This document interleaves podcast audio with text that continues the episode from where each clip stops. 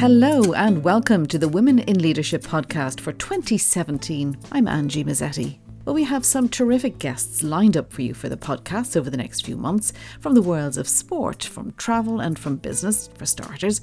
But I wanted to start by sharing with you a pearl from last year's recordings.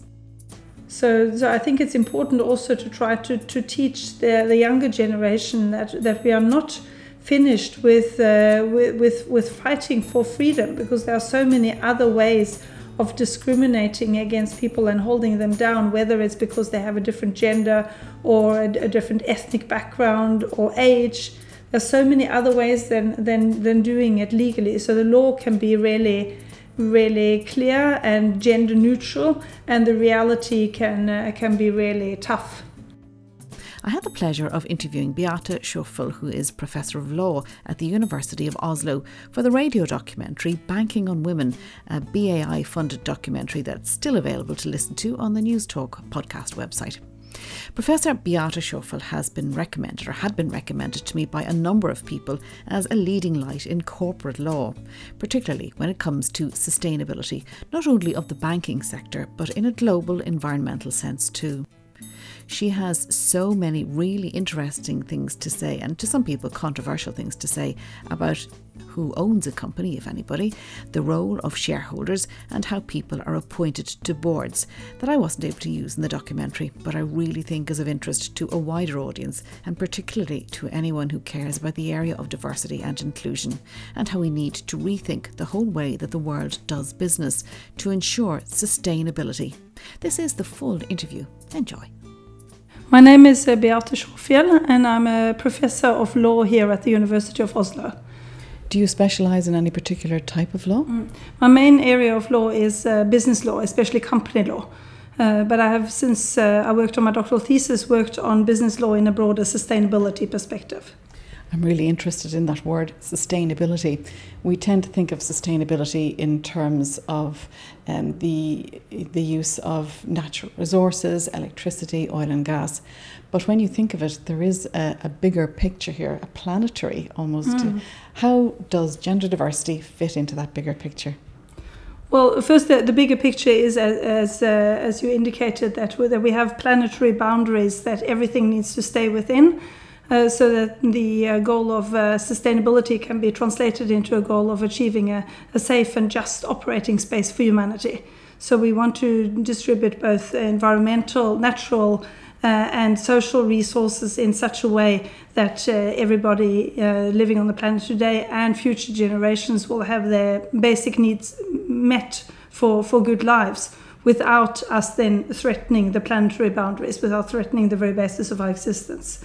Uh, gender diversity could come into that as a uh, contributory factor to bring us away from business as usual, which we know is a very certain path towards a very uncertain future, and, and onto a more sustainable path. It could be a, a contribution to achieving the transition that everybody knows we need to achieve and politicians like to talk about, but very few actually do something about.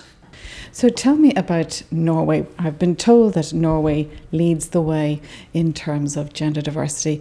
How did you get to, first of all, tell me about the rule, um, was it 116A or something like that? Mm. Maybe tell me about that particular, how it came about and maybe about the coup by tabloid. Mm. Well, in Norway, there, there was a discussion for, for many years about what we should do about the fact that there are so few uh, female members on, on boards. And uh, there were quite a few people in favor of doing something about it, but there was also a strong resistance from, uh, from business lobbyists who said that this would be better dealt with business and that it was not the, the position of, uh, of legislators to, to tell the, the companies who would be best to have on the boards. So, in the end, interestingly enough, it was a, a male uh, minister of the government that we had in, in 2006 who conducted what could be seen as a coup by tabloids. Because without discussing with anybody in the government, not even with the prime minister, he announced to one of the big tabloids in Norway that uh, we are going to introduce a rule to ensure that uh, there is 40% of each gender on the boards of public companies. What was the reaction to that? Well, as uh, as Ansgar Gabrielsen, that's the name of the minister, as he himself has told to the newspapers later, he was uh, called into the, the, office of the prime minister as soon as the prime minister had said this, and the prime minister apparently practically had smoke coming out of his uh, out of his ears. But uh, but it was a successful coup in the sense that it was very difficult for, for anybody in the government then, including the prime minister, to say that no, uh, we are against this. So it was it was carried through. Uh, and it, I think a part of the reason that it was possible to carry it through was that it was not seen as uh, primarily a gender equality measure. It was seen as a necessary measure to improve the corporate governance of Norwegian public companies. What is corporate governance and what, what purpose does corporate governance mm-hmm. serve? Well, corporate governance is just a fancy word for how to govern companies. It's uh, it's been coined as a phrase and, and been given a lot of attention, but it's it's basically just about that how to to ensure that companies are managed and led in such a way that they achieve the goals that they are supposed to achieve. But corporate governance has also uh, become a, uh, a term that uh, that denotes a very mainstream, very male-dominated uh, area of business where there are very uh, specific ideas about how to achieve this. Um, so where, where, also the idea of then introducing any mandatory rules on gender diversity uh, have, have been frowned on because the idea there has been that one has to have economic incentives into place to ensure that uh, uh, that members of the boards and the managers that they um, prioritize shareholder interests and keep their eyes on the on the share share price because that will then lead to to better governance of companies that we have seen, of course, through uh, the, notably the financial crisis, that, that, that it didn't really work that way. But that's the, the, those are the two meanings that the debate, uh, that name corporate governance uh, has. When it was used here in Norway by uh, by the the government, saying that we want to introduce gender diversity on uh, the boards of public companies to improve corporate governance, they meant it in the first sense that they wanted companies to be governed, to be led, to be managed in a, in a better way. Now, this was in 2006 that it was announced. When did it actually come into being? Mm. The, the rule? Mm. It only came into into effect, came into force in 2008, because the uh, the companies were were given a uh, a two-year uh, grace period because they had insisted that they could solve this themselves. So the, the Norwegian government and the legislators did something that was quite innovative. They adopted the rule and then they said that this will not enter into force if business on aggregate has achieved 40% women on, uh, on corporate boards. And when they didn't, then it entered into force, and then the, the companies had a, another two years to comply with it. And what was compliance? What was the compliance rate like? And were there any objections? Or you know did people fall by the way? What were the consequences? The compliance rate at the end of the day was 100% because uh, companies uh, knew or the people running companies uh, realized that if they didn't comply with this rule then uh, it, then at the end of the day the, the company would actually be dissolved.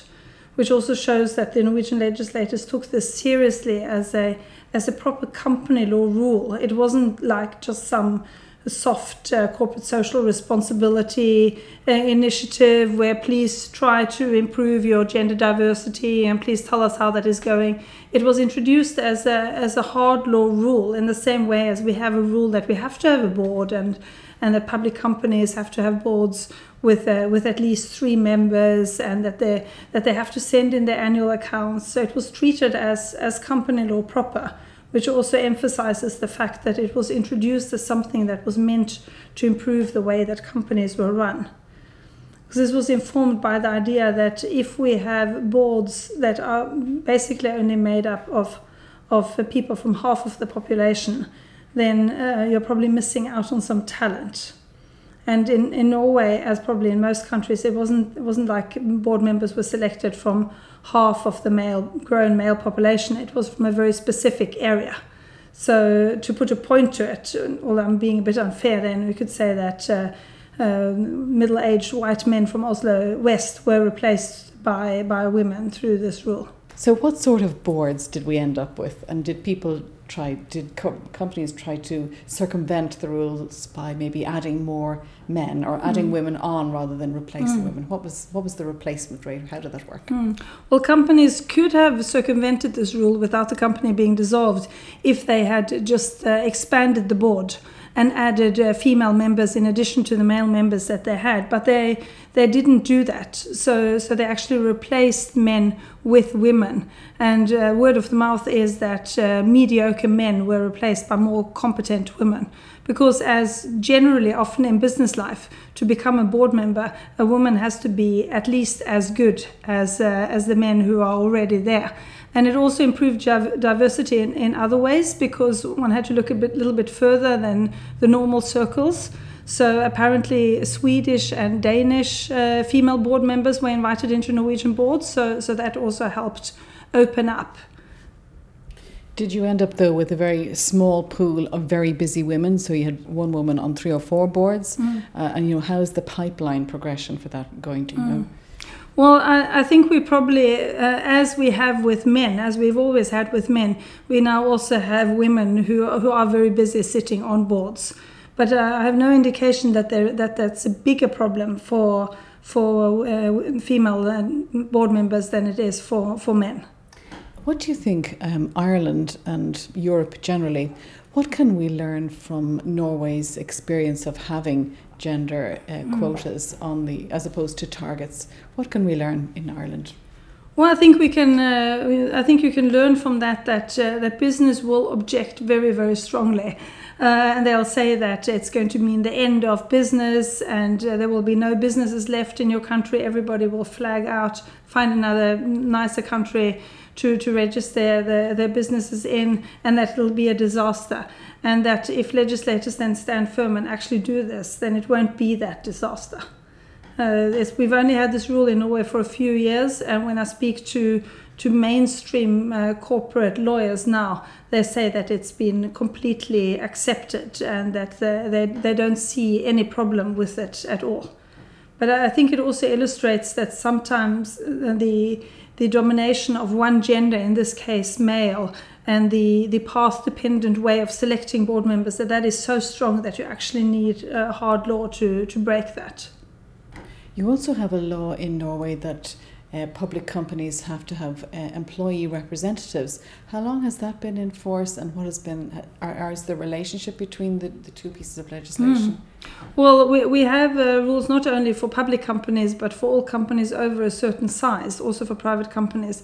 If they're over a certain size, then employees have a right to to uh, elect um, board members. So we don't see them, properly speaking, as employee representatives because they're not on the board to represent the employees, but it's it's regarded as uh, as good both for the employees and for the businesses that some of the board members are elected by and and amongst the employees. So the idea is that this will be will be good for, for business because then the decisions of the boards will be made by people who are also w- actually working in the company and know where the problems are and uh, decisions by the boards uh, is, is the theory then will be more easily accepted if, uh, if some of the board members then will go back to their their day jobs uh, in the in the business and uh, and can then explain also more about the the motivations. So so that that's uh, those are rules that we've had uh, had for, for decades and in Norway and there've been been two streams of argument here. One of them has been for for employee democracy that employees should have a say about the place where they work. Uh, and the other one, which I think came to dominate in the last phases, was that again that it would be good for for business. Um, I think you got into trouble for saying that companies are not owned by the shareholders. I presume this relates to sustainability as well. Can you tell me what you meant by that and about the reaction that you got to that? I think you were talking about a, a newspaper mm. editorial. So maybe you could tell me a little bit about that. Who owns a company? Well, um, from a from a company law point of view, nobody owns a company. A company uh, is an independent uh, legal entity uh, where various interests have various types of rights, notably the shareholders that uh, that own shares that give them the right to to appoint uh, members of the board. uh, and and also dismiss them and uh, and also have economic rights dependent on the way the company is run and, and what the board uh, proposes. This is quite a simple uh, company law uh, fact that uh, that shareholders don't own the company in any meaningful legal sense of the word own. Uh, but when I when I wrote about this in a small piece to a business newspaper in February 2013, I was just correcting somebody who had made an argument based on ownership in a in a tax debate. Uh, then that started this this huge outcry that went on for months, where where there were numerous uh, attacks against me by uh, economists who took it uh, on themselves to define the law and, and by investors, uh, and often both in the same person. But when you got the reaction, you knew you were onto something. Yeah, that's uh, something that has become clearer and clearer to me over over the last years when I've been doing uh, research on business law in this broader perspective, where I'm not just interested, although that is also important, but I'm not just interested in the exact definition of a provision or in analyzing the latest case law, but uh, putting business law into a broader perspective and analyzing it with the with the aim to to answer the question of is the way that businesses are organized today the, uh, is that a good contribution to society's overarching goals so in, in that kind of, of research, I found out that uh, it will sometimes provoke very strong reactions what I say, and I've taught myself to expect that and also to, to see that uh, I've probably managed to phrase it in a convincing way if somebody gets really angry with what I say.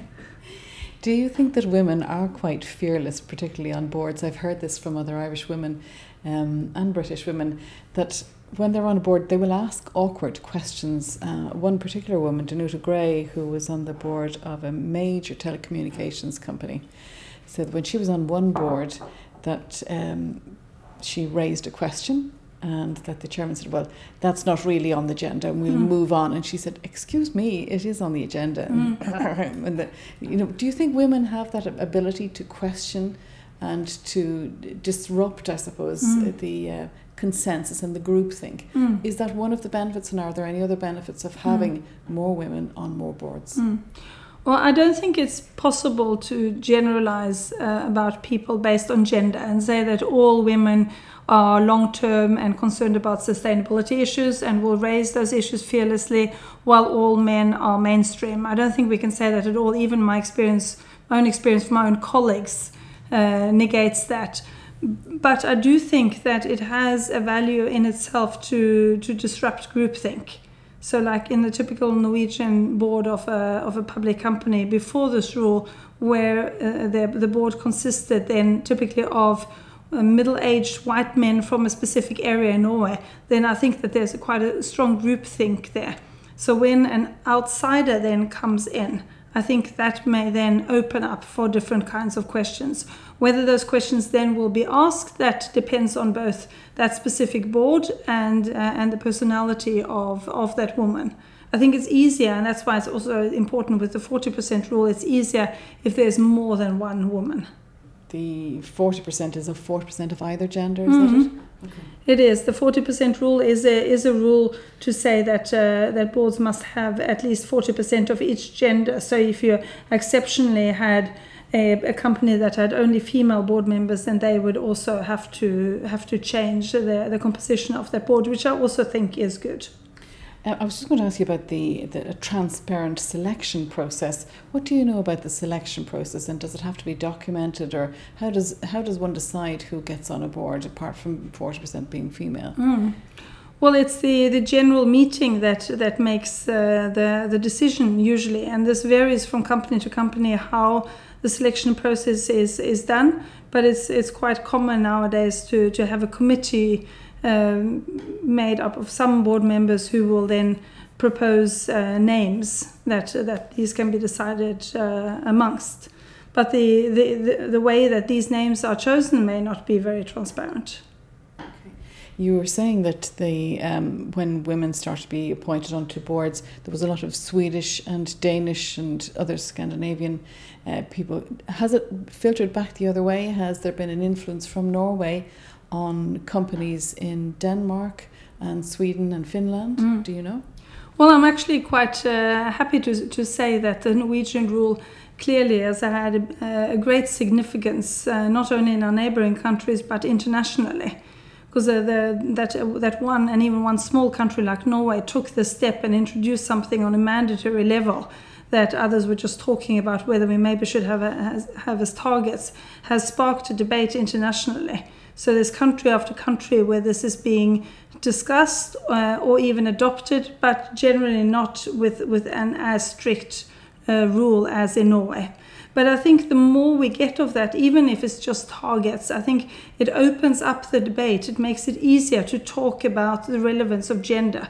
I think if we go 20 years back, then that notion might just have been laughed at. But now, uh, also quite mainstream business people need to deal with this in, in some way or other. What were the sort of arguments that were put up against the the, um, the gender quotas initially? Well, one of the arguments that was used a lot, which I think we find generally when we talk about having a, a better gender diversity, is that it just wouldn't be possible to find uh, qualified women. The, the reaction from business was that, of course, we would love to have uh, competent females on our boards, but we just don't know where they are. But that, that was because they were just looking in the one direction. So, in the end of the day, when they were forced to do this through mandatory legislation, they found enough competent women. women. Um, but uh, but I think it also improved diversity in other ways because they could then they needed to look outside of their normal very small circle. Uh, so it was both from from other from other countries and also probably greater diversity uh, in terms of age uh, and and in terms of, of education. And I'm hoping also that at least over time that we will see a greater ethnic diversity as well because, for example, here at the law faculty in Oslo, um, students are accepted based only on their grades from high school. So, so there is there's no way that students can be kept out of the law faculty because they are female or because their parents are from Pakistan, for example. So we will be seeing more and more uh, brilliant female uh, lawyers coming out of this faculty with all types of, uh, of backgrounds, and some of them will end up in boards, which I think is very good. Uh, a law degree is a very good foundation for, for being uh, on a board. It's, it's regarded as a very relevant education for, for that. And of course, now when we have more women on the board, we also seem to have people with, with a higher degree of education because when when we have to look out of the old boys network for for directors or for board members, as we call them here in Norway, then uh, then they have to look for more objective criteria than just who you know. That's great. That's a very Irish thing of who you know. And mm. uh, in Scotland, in, I was doing another documentary, and they said it's um, they ask who's your granny, where's your family, you know, where your lineage is from. Um, I was asked about that when I started here you know, whether I had any academics. My parents, my grandparents were academics, and when I said no to both, and the question was, how, how on earth did you end up here? Has there been any other um, impact in the in the workforce generally for women? Has it mm. improved the position of women generally in the workforce? Are their prospects better now at mm. executive level? Well, um, it, as as we have seen so far, the rule doesn't seem to have had any positive effect uh, on, uh, on, on the executive level. And interestingly, this is now even used as an argument against the rule by those who were critical to the rule to start with. They're saying that, okay, so it didn't create a total disaster for business having females on the boards. But look, it hasn't helped with gender equality in business uh, generally, which some people hoped that it would, so the rule doesn't work. But I think that rather, rather shows that uh, the male domination is so entrenched that it is necessary in some cases then to use hard law to change it. And there has been an opening up of the discussion whether we need some kind of uh, gender diversity rule on the executive level as well. I think that might be quite even more difficult to introduce. But, uh, but certainly there should be more pressure against companies for, for finding uh, higher uh, for finding uh, female candidates for, for higher executive levels. They're still answering in the same way when they appoint a new male CEO of, uh, of a big uh, Norwegian company, then they say, well, we would have liked to appoint a woman, but we, we couldn't find any. And then uh, then middle managers, female, are interviewed in the same company and say, so you weren't interested? Oh yes, I, I was very interested, but I wasn't asked. So it seems to be very entrenched this uh, this male domination. Um, did some companies object so much that instead of staying public, they went private? And you know, was there a, a big increase, a small increase? How did that work out? Mm. Well, one um, alternative that companies had, if they, public companies, if they didn't want to comply with this rule, was to to change over and become a private company. And there has been a decrease in public companies in Norway after we got this rule, uh, about with about 40% actually, so it's quite a big decrease. But we don't know, although some people will say that that is because of that rule. There, there were other changes made in this, around the same time. So we don't know for sure how many were actually motivated uh, by that rule. And actually, uh, empirical studies indicate that not so many were motivated directly by that rule. Norway is not part of the European Union, is it? No. Well, no Norway has the uh, pleasure of being a half member of the European Union, because uh, since Norway has only had its independence since 1905, since we then got out of the union with Sweden, uh, Norwegian people have twice voted against membership in the European Union. So, so we keep our independence by implementing all of EU company and financial market law without getting to vote over it first. So we are de facto EU members in that sense because we have the uh, the area the um, agreement on the European Economic Area which is an agreement between now Norway, Iceland, and Liechtenstein, and all of the EU members and the EU, which covers most relevant areas for, for business, with some exceptions as regards tax. Um, you've heard of the, the carrot and stick approach. Uh, Norway took a very large stick. Were there any other carrot or incentives or targets put out there as well? Well, in Norway, a, a pure stick approach was chosen for, for this issue, uh, and it worked and and it nothing else had worked before when it was just talk and i think that gives some interesting insights when we discuss about other important issues how to ensure that businesses generally shift away from business as usual and onto an environmentally and socially sustainable path because what is used there is generally some variations of, of the carrot approach it's asking companies to report on what they are doing and trying to tell them that uh, it will be good for, for their reputation, uh, customers will be more interested in them, and so on, if they just uh, behave a bit nicer and tell us about it. Uh, and, and I think that, uh, that, that we have to start seriously considering whether we need more hard law regulation or whether we need a, a more systemic um, total company law reform. I think uh, the argument before the financial crisis was it's light touch regulation, mm. but it seems to have been that Norway's taken a hard, heavy handed approach. And do you think, in, particularly because this documentary is to do with banks and finance and the world of money, in particular to do with the world of money, is it more important, do you think, is it more important where finance and the banks are concerned to have um, tough legislation rather than light touch regulation? I think it's important both for, for the financial companies and for, for the non financial companies to have a good regulation. I think there's been far too much focus on having light regulation, on deregulation, but we'll always need rules. If we don't have rules, we don't have uh, uh, the, the law of the market, we have the law of the jungle. And, uh, and as we've seen now, the financial crisis have shown us, Panama Papers have shown us, the state of the world shows us that uh, business and finance are really on a very, very wrong path. It is something systemically wrong here. So instead of uh, having this dichotomy between hard regulation and the soft touch, we need to sit down and discuss properly what kind of uh, rules do we need, what do, goals do we have, and what rules will achieve what we want to achieve. Hard regulation can be a really bad choice if it's the wrong kind of regulation. So, so we need a, a, a totally new debate which needs to be not anymore just on the premises of the corporate lobbyists. So, what do you think women bring to boards and to executive uh, leadership? Do they bring a different way of thinking, or what's going on there? Mm. Well, I think it's good to increase diversity on boards to break up groupthink. And that also would apply if it was a female only board, if we had boards with uh, uh, middle-aged uh, females from Oslo West, then I would be very much in favor of bringing in some young males with a different kind of background. Um, because I think, uh, as uh, as our colleague from uh, from the Netherlands, Mijntje Lückerath-Rovers, has also pointed out, groupthink brings with it very uh, important risks. Uh, the, the, risks of ex excessive self-esteem, the creation of tunnel vision, and a strong pressure to agree, to come to an agreement.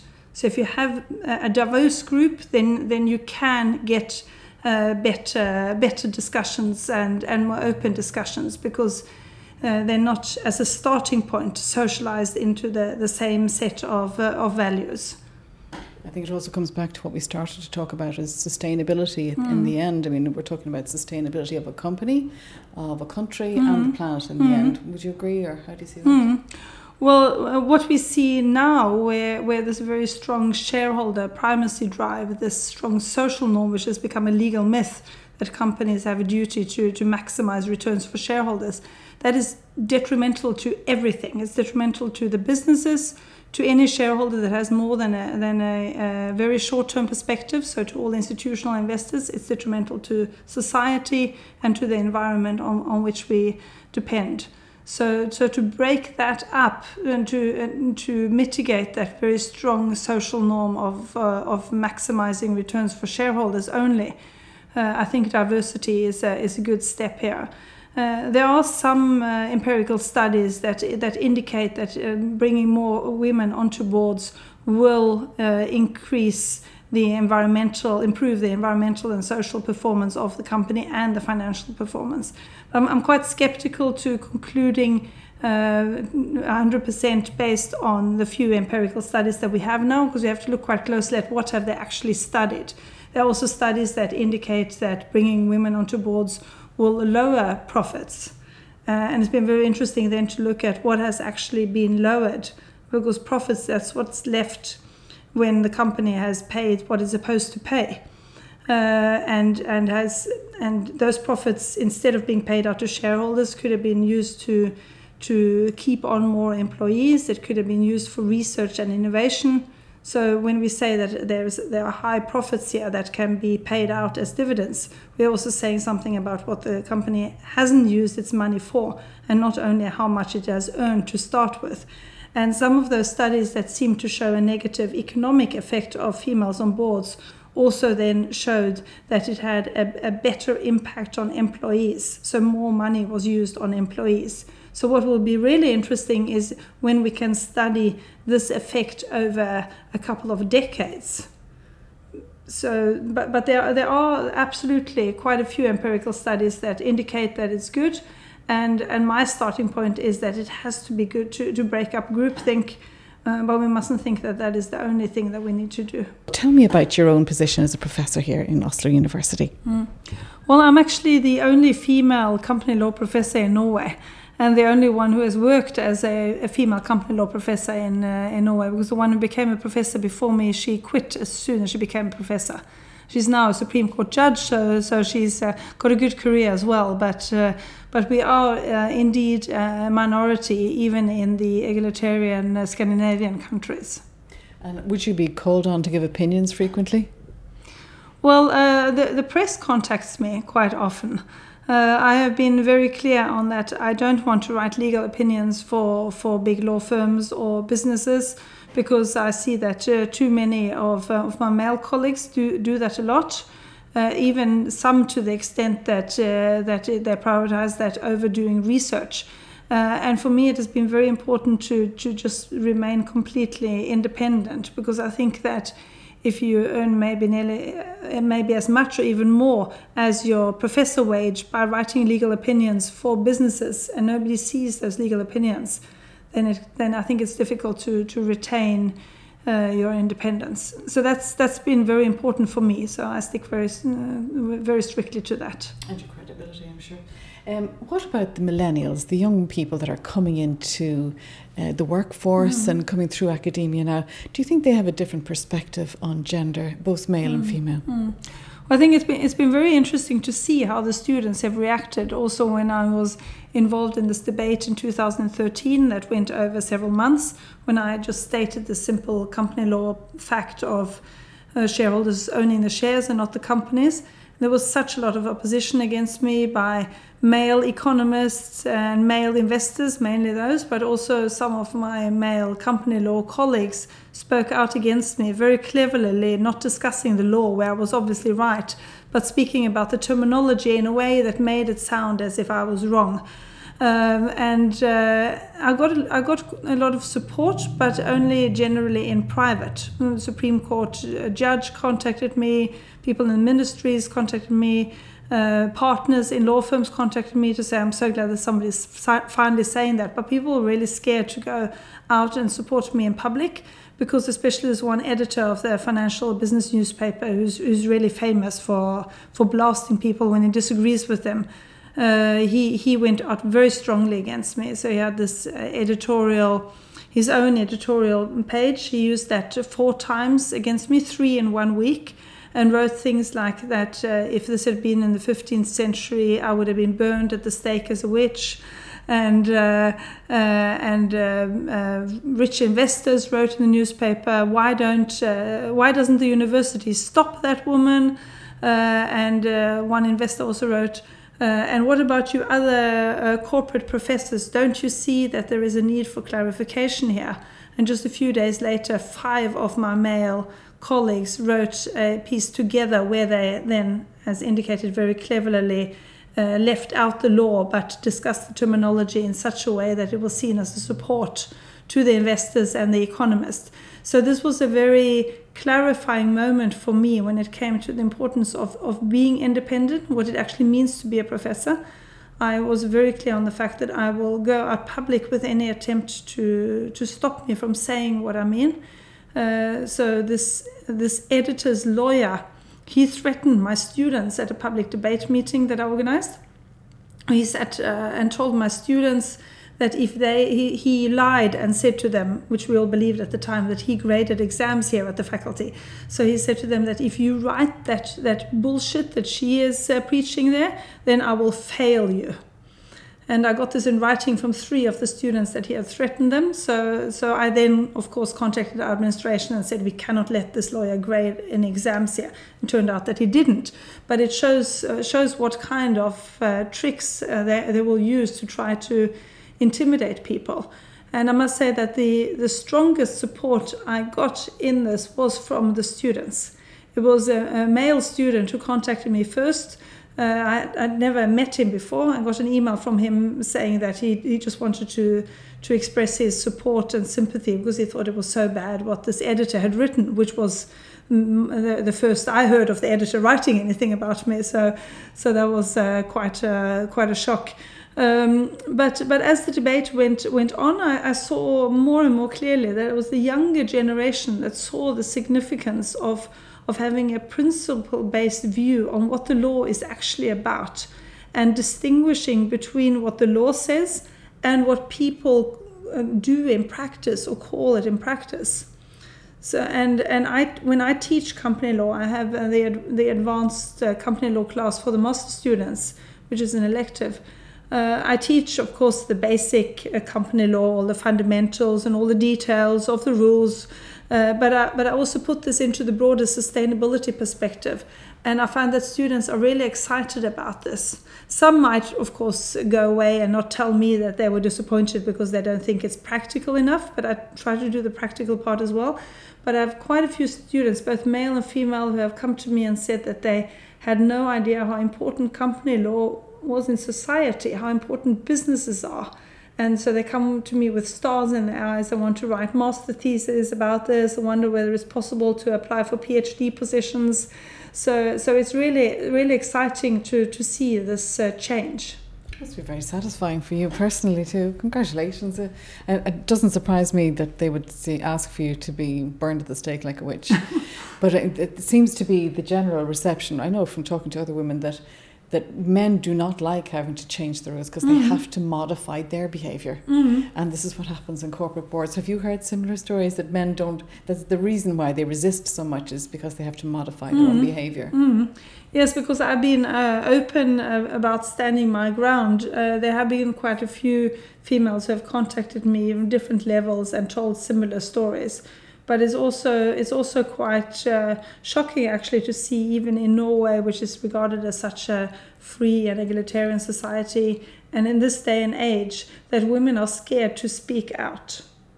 So, so I think it's important also to try to, to teach the, the younger generation that, that we are not finished with, uh, with, with, with fighting for freedom because there are so many other ways of discriminating against people and holding them down, whether it's because they have a different gender or a, a different ethnic background or age. There's so many other ways than, than, than doing it legally. So the law can be really really clear and gender neutral, and the reality can uh, can be really tough.